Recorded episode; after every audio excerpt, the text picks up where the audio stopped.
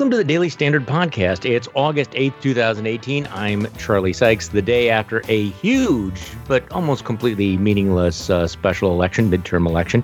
Uh, joining me, Haley Byrd of the Weekly Standard and Jim Swift, who really is the guy that makes this podcast happen.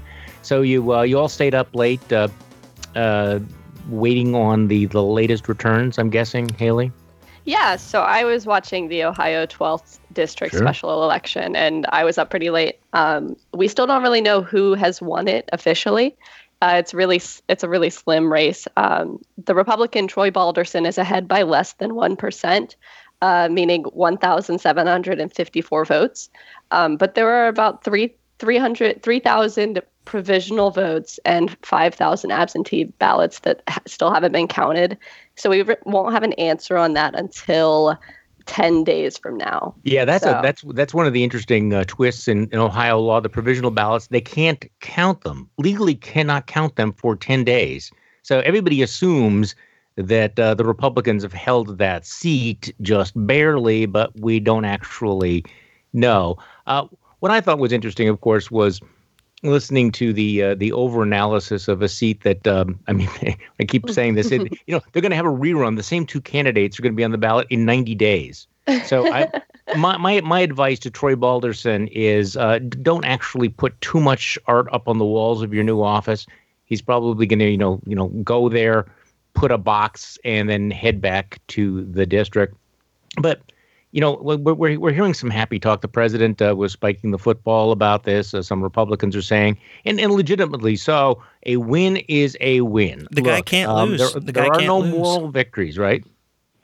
Can't right. lose, Charlie. But it's still they still spent you know millions of dollars on this. And if you look at in 2016 pat tiberi was the congressman. He won by 36%. Mm-hmm. um, so it, it's just a far cry from the one per, like 0.9% that balderson won by in this race which is just it's a consistently republican district since the 80s um, so to have that much of a swing in several months is really a warning sign for republicans but of course, you know they're they're happy that they still have the seat uh, as it appears right now. So yeah, it could have been worse, but it was pretty awful. And you know those data points that you just mentioned. I mean, Pat Tiberi won back in 2016, 66.5 to 29.8 percent. So as you pointed out.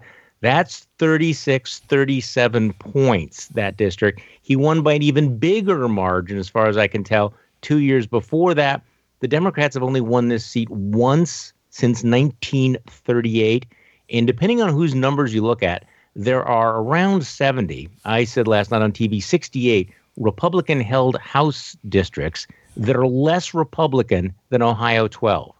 So, you, you, know, we, we, we could obsess about the provisional ballots and who's going to win or, or, or not win for the next uh, 90 days in this seat. But the overall trend is pretty dramatic. I was I was I was sort of slightly amused listening to people saying, "Well, you know, who who gets the the credit for, you know, putting Troy Balderson over the top?" Look, we shouldn't even be talking about this race. We should not know their names. We should uh, we shouldn't even know there was an election. This is one of the reddest districts in a you know key swing state, and the fact that it's uh, a close race that shouldn't have been close, that it is a an endangered seat that shouldn't have been endangered that that's pretty much the story, isn't it, Haley? Sure. And you know, you saw the same talking points for the Republicans that they used in the Pennsylvania 18 election back this spring, where when they saw that the, the polls were getting tight in the last stretch of the campaign, they started to sort of bash their candidate and say, you know, he was uninspiring, he was not a good fundraiser, and, and all of those things to sort of try to explain away why they weren't performing on this. Um, and it's just funny to me because you have like people saying that on the on background off the record like campaign officials saying that. And then when Balderson was ahead they're like oh we've been with him every step of the way. So it's it's just this very like blatant um, partisan thing going on. But um, yeah it, it's it doesn't really matter because we he's only there for three months if he does win. Trivia but, que- twi- yeah. trivia question here. Okay. when Robert Byrd died Mm. Someone was appointed to replace him. Do you remember the name of this person? Okay, I don't. Haley. I don't either. Carte Goodwin. Wow. Yeah. And he was in office for how long?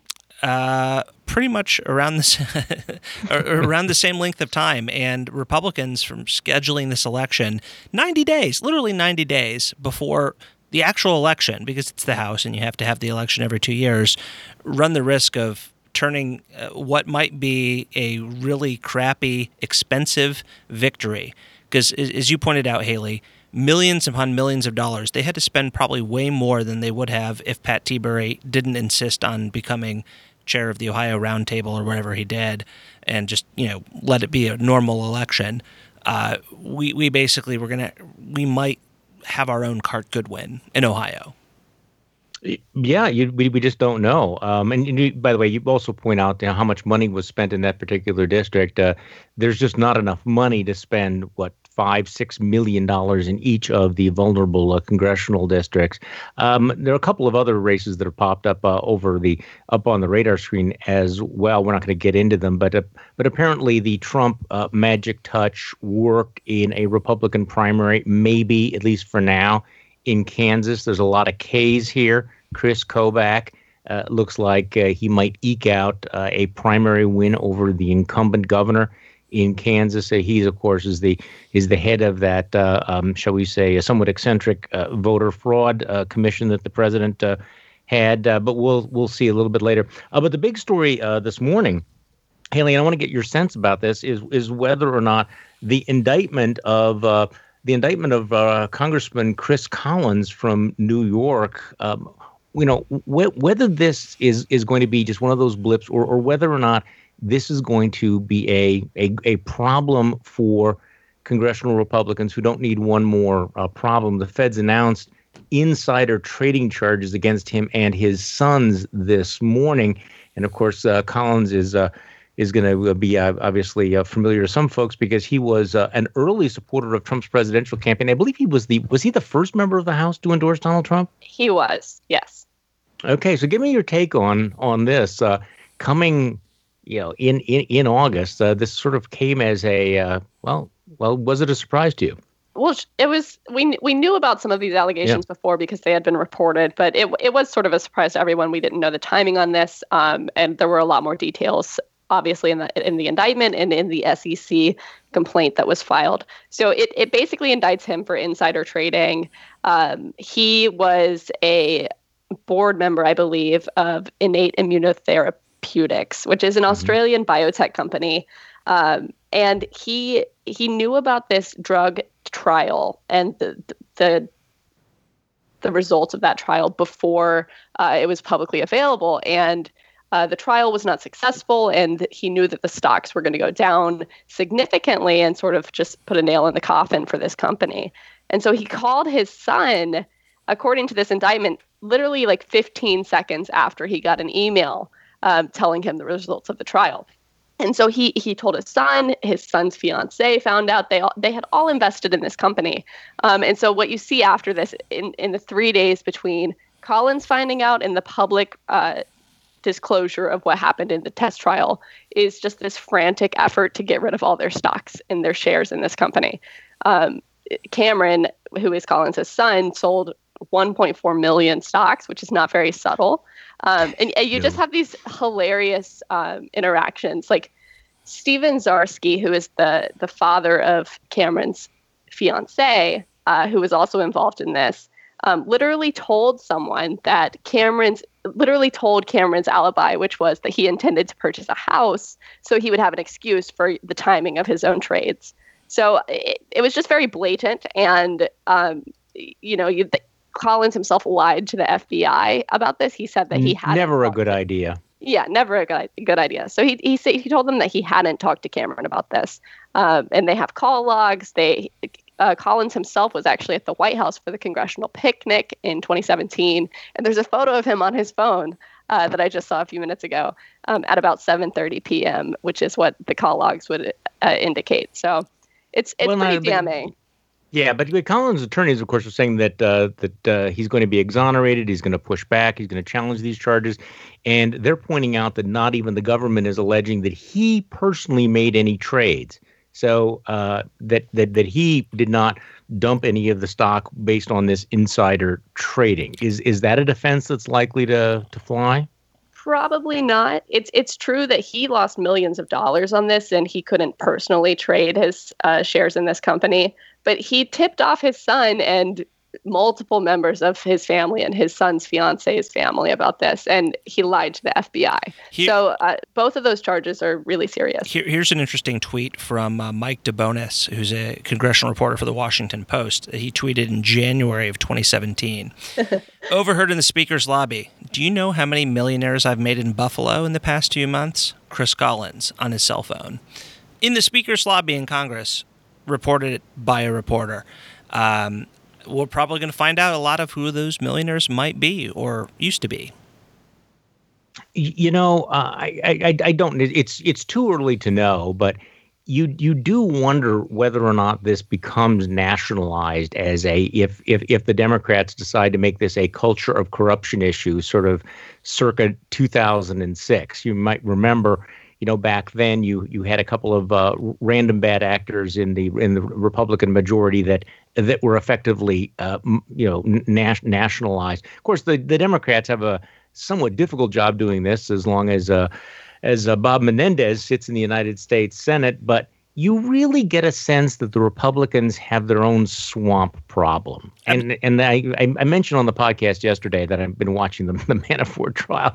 I'm just I'm just I'm so struck by the multiple layers of self dealing, how grotesque uh, the swampy behavior is that that the average American cannot possibly relate to. You know, the the kinds of these kinds of insider, the, the you know the special. Uh, you know, insider dealing, the uh, the shell companies, all of this stuff, and you wonder whether or not at some point it reaches a critical mass and whether or not this is going to be a weight on Republicans nationwide. I, I, think it's too early to know, but we've seen this happen in the past. But also, Haley, the whole line, you know, that you know Donald Trump drains the swamp. Mm-hmm. Um, this this goes pretty directly against that particular brand. I'm talking about that this whole miasma of corruption that, that we're sort of getting out of Washington and out of the out of the federal courts. Sure. And and you had Paul Ryan come out this morning and say, you know, I'm going to remove him from the House Energy and Commerce Committee, uh, which isn't well, maybe it's energy and natural mm. resources. I have to look that up. Um, it he he's removing him from the committee, but he hasn't called on him to resign or step down. Uh, neither has Nancy Pelosi. And so the point you made too, I saw Chris Hayes from MSNBC make, which was, you know, as long as Bob Menendez is here, it doesn't really help Democrats if they want to go high on this. So um, it, it is an interesting question, um, but it's also not not every Republican is doing things as blatantly as Chris Collins did in this situation. Um, but it, it does have like adverse impacts for Republicans for sure. Are there other members of the House who uh, owned the same stock? There are. Yes. You know that? There are. Jim Jim has a list. Mike Conway from Texas. Oh. Uh, Doug Lamborn. Uh, I believe he's from Colorado. Uh, who else? Uh, Billy Long uh, from Missouri, and uh, John Culberson uh, from Texas, and former HHS Secretary and Congressman Tom Price. Uh, who owned 4, 461,238 shares of the stock, which we mm-hmm. should note was was actually sort of like a penny stock. That's what sort of is weird about all of this. This wasn't like pharma, you know, like a big pharma stock or Apple or Facebook or Google. This this isn't something that like a normal person and I mean my personal belief is the, the easiest way for members of Congress to avoid any appearance of impropriety is to outsource their investing to a blind investor who makes decisions not subject to their, their regulatory or oversight authority. Um, I mean, how, how many members of Congress own stock in Facebook and then I, I would be interested to know how many mm. how many of them own Facebook stock and then are complaining about Diamond and Silk. Yeah, but but this is this is why being in Congress apparently is a lot different than say working at the Weekly Standard, right? Because you know, Jim, you've never given me any stock tips. You've never said, "Hey, I can hook you up with this really sweet deal." Um, and, and and apparently those conversations go on. Uh, you know, Haley, you, you mentioned something I I had meant to ask you earlier when we were talking about uh, the Ohio special election. You mentioned Nancy Pelosi's name. You know, the Democrats, uh, you know, continue to stick with her, you know, despite the fact that she's one of the best talking points Republicans have. It, it, it is it is to me a little bit like the, the definition of insanity, doing the same thing over and over again. Hey, let's let's run with Nancy Pelosi as the as the symbol of, of our party. Um, and of course, she became an issue again in Ohio. And the Democrat in this particular case, Danny O'Connor, had made it very clear that he would not support her for speaker. Um, and just your your thoughts on on on this, the way this is this is playing out.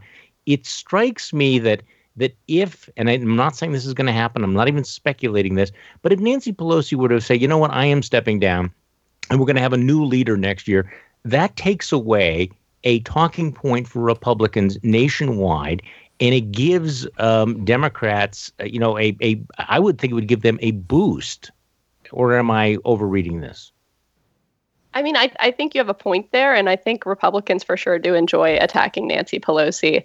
Um, several members have mentioned this to me that you know they think Donald Trump wants to like bring her up during the 2020 campaign as a foil to Absolutely. his own policies. Mm-hmm. So if, if she were to step down, that would be um, sort of bad for Republican talking points in general, but you know, they have a lot of other things they could talk about.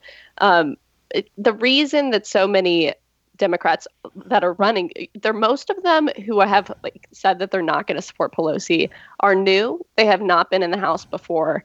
Um, there are several members in the House who think that new leadership should happen, but a, a lot of the Democrats who are already there, who are running for reelection, are not going to split with Nancy Pelosi. Um, she's very good at knowing where her conference is.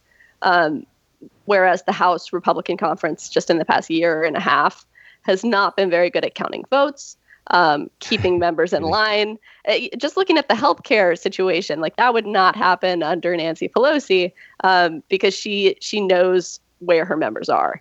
Um, and and Paul Ryan hasn't been that kind of a speaker, and I don't know if that speaks to a kind of ind- individuality in the Republican conference or or, hmm. or what. But um, it, it is an interesting dynamic. Uh, I think it's too early to tell. But one thing that threw a wrench into all of this was that Joe Crowley was like the number one contender to replace her, and and now that he's just not going to be in Congress anymore after his primary defeat, like that just changes the dynamics completely. But he yeah, can, rather he rather can still dramatic. be speaker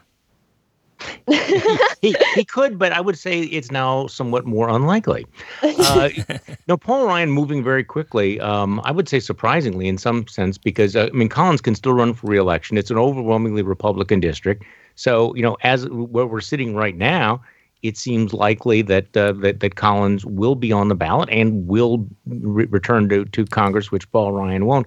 Um, speaking of Paul Ryan. Um, have Haley, have you read uh, Mark Leibovich's uh, uh sort of farewell interview with uh, with Paul Ryan in the New York Times Sunday Magazine? I did read it. It is. It's rather extraordinary. It did is.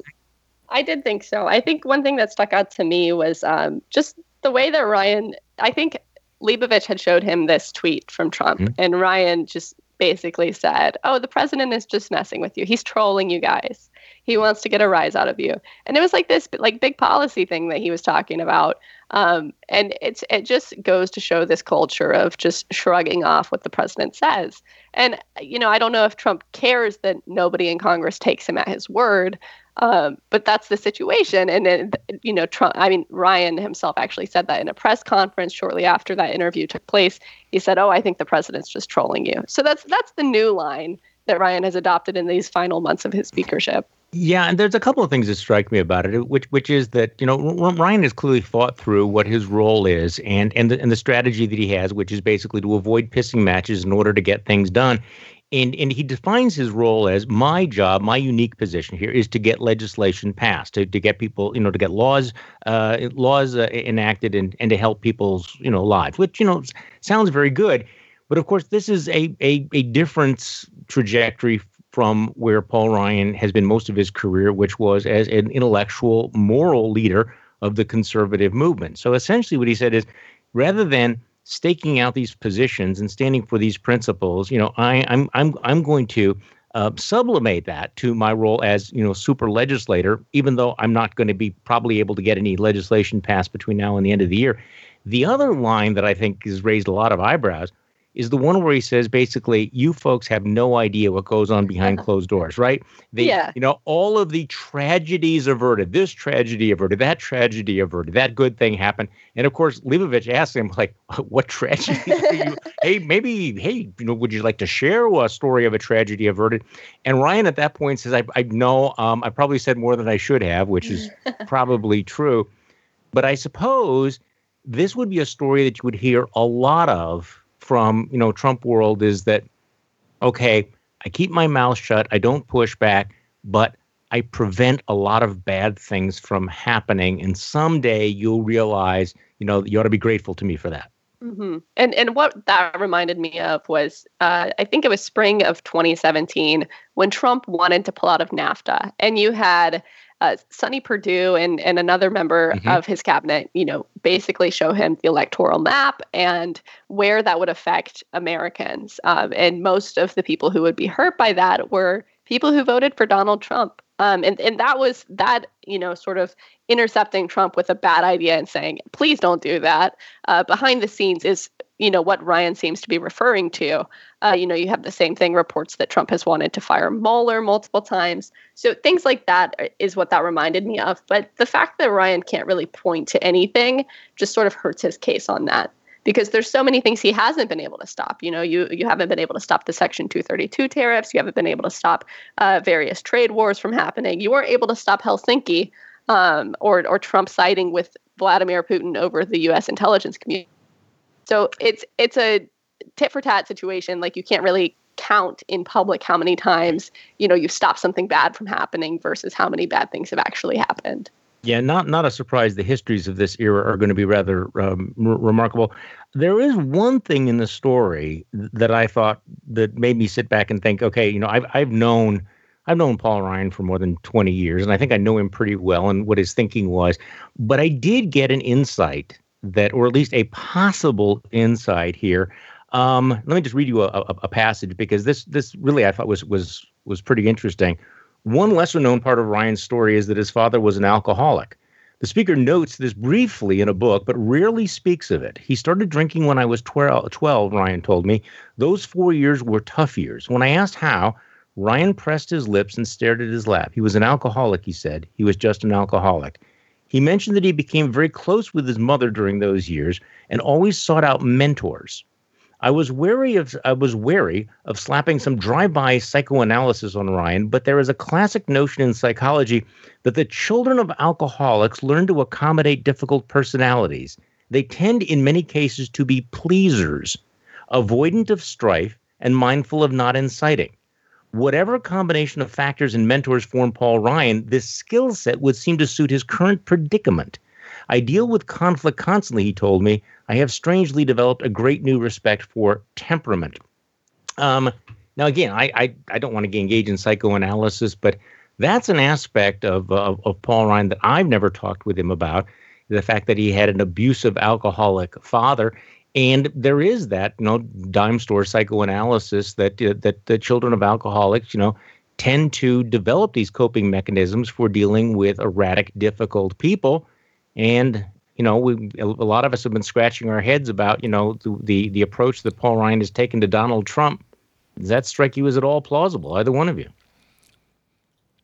It's an interesting theory, Charlie, and it's it's uh it's not one I actually knew. I appreciate your caution on this. Well, no, it's it's it's not something I ever knew about Paul Ryan, to be honest. And um, it, I, I've never dealt with such adversity myself, and so um, everyone copes and deals with things in different ways. And um, you know, it, it- when when you deal with something like that as a as a kid, it's it's gonna it's gonna impact how you form your decisions for the rest of your life. So, um, you know, I, I I'm just uh, not really stonewalling here, but it's just you know it, it is it is, it is it, new it's- news it's- to me, but it, it it's something to think about and consider because I I, ha- I haven't been in that chair. Well, and I also thought that Leibovich did a good uh, good job in, in in talking about you know what what Ryan is thinking about with the future, and you know there's been a lot of speculation he's going to end up at AEI, which I personally think would be a great match for him. You know that he wants to think through these issues of tribalism you know, think through the, you know, what what is the future of of the of the Republican Party? And Leibovich basically goes, yeah, you can do all of that, but you kind of have an important position right now where you can do things. Why would you wait until then to think about these things? And of course, that's again one of the paradox of uh, paradoxes of of Paul Ryan that in a sense he seems to have put off the I'm going to engage in this period of introspection you know, after I leave this position in which I have you know tremendous ability to actually you know do things, if if, if in fact he does have the ability to do anything at all. Am, am I right, Haley, in, in saying that basically from now until the the end of Paul Ryan's speakership, there's not likely to be any major legislation other than passing ongoing spending bills? Yeah, I, I, think you're right in that. I don't think they're going to address immigration, um, even though the president wants them to pass like a, a compre- comprehensive immigration reform. Um, so you're correct on that. And, and Paul Ryan's life that he really wanted to do something on was entitlement reform. Mm-hmm. And Donald Trump, you know, crossed that off the list, saying, "I'm never going to touch uh, Social Security or, or these programs while I'm president." So that it sort of stopped Ryan from being able to approach something that he's, you know, talked about for a long time. Um, another one of the things that bothered me in the profile, um, my former colleague Joe Perticone mentioned that you know basically every Paul Ryan profile mentions that he's this uh, Ayn Rand reading mm-hmm. think tank conservative, uh, but none of them have mentioned, well, at least recently, like this one didn't mention just how much the deficit and debt and you know ex- like a lot of spending has gone up under Paul Ryan. Um, his his speakership has been characterized, at least in the past year, by this you know massive two year budget deal that you know busted the Budget Control Act caps. Um, the the deficit is going up ab- above a trillion because of um, tax cuts that don't pay for themselves. So there's all of these fiscal issues that Paul Ryan in the past has had strong opinions about that he just sort of threw out the window as speaker, and and this profile didn't really address that. You know, that's a that's a really good point, and of course, this is the this is really one of the tragedies that his entire career was based on. You know, warning about that debt bomb you know, and, and I've said before, I, I probably talked to him a hundred times about you know the the the, the danger of uh, of a debt crisis, the intergenerational transfer of wealth, uh, how we needed to rein in the deficit, and his speakership will. I mean, when when when you look back and just just look at the hard numbers of what happened to the national debt and the deficits when he was in power, it's it is not going to be pretty. The other aspect that I don't think that he um, you know, you mentioned the Ayn Rand. A lot of things, you know, we'll go back to. You know, you read Ayn Rand. But the the immediate pre-Trump Paul Ryan was also very very intensely interested in issues of poverty and central city renovation. You know, he dealt with people like uh, like Bob Woodson, traveled around the country dealing, you know, uh, you know, talking to people in community organizations, activists, organizers, church groups, uh, nonprofits that were were actually trying to make a difference in some of the most difficult neighborhoods in the country. And you know, when you think about the, trajectory that he was going there, whether it was a, a compassionate reformist conservatism and the direction the Republican Party is taking now, I think it's rather striking. And also, it seems to have been sort of erased from the you know the the collective memory that that all of that work has kind of okay, you know, we're going to remember him for, and, and I you know I I, mean, I think we, you're going to remember him for, you know, his his relationship with Donald Trump and the things that you're mentioning, uh, Haley. Uh, thank you both for joining me uh, today. Um, we now have uh, what uh, 10 days to wait to see who wins Ohio 12 and by the way probably by by tomorrow we'll have forgotten about the election completely uh, and thank you for listening to the Daily Standard podcast which was brought to you today by Lending Club for decades credit cards have been telling us to buy it now and pay for it later with interest Despite your best intentions, that interest can get out of control fast. With Lending Club, you can consolidate your debt or pay off credit cards with one fixed monthly payment. Since 2007, Lending Club has helped millions of people regain control of their finances with affordable fixed rate personal loans. No trips to a bank, no high interest credit cards.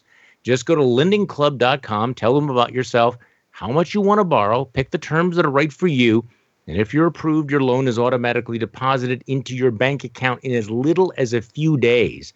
Lending Club is the number one peer to peer lending platform with more than $35 billion in loans issued. So go to lendingclub.com slash standard. Check your rate in minutes, borrow up to $40,000. That's lendingclub.com slash standard, lendingclub.com slash standard. All loans made by WebBank, member FDIC, equal housing lender. Again, thank you for listening to the Daily Standard podcast. I'm Charlie Sykes. We'll be back tomorrow and we'll do this all over again.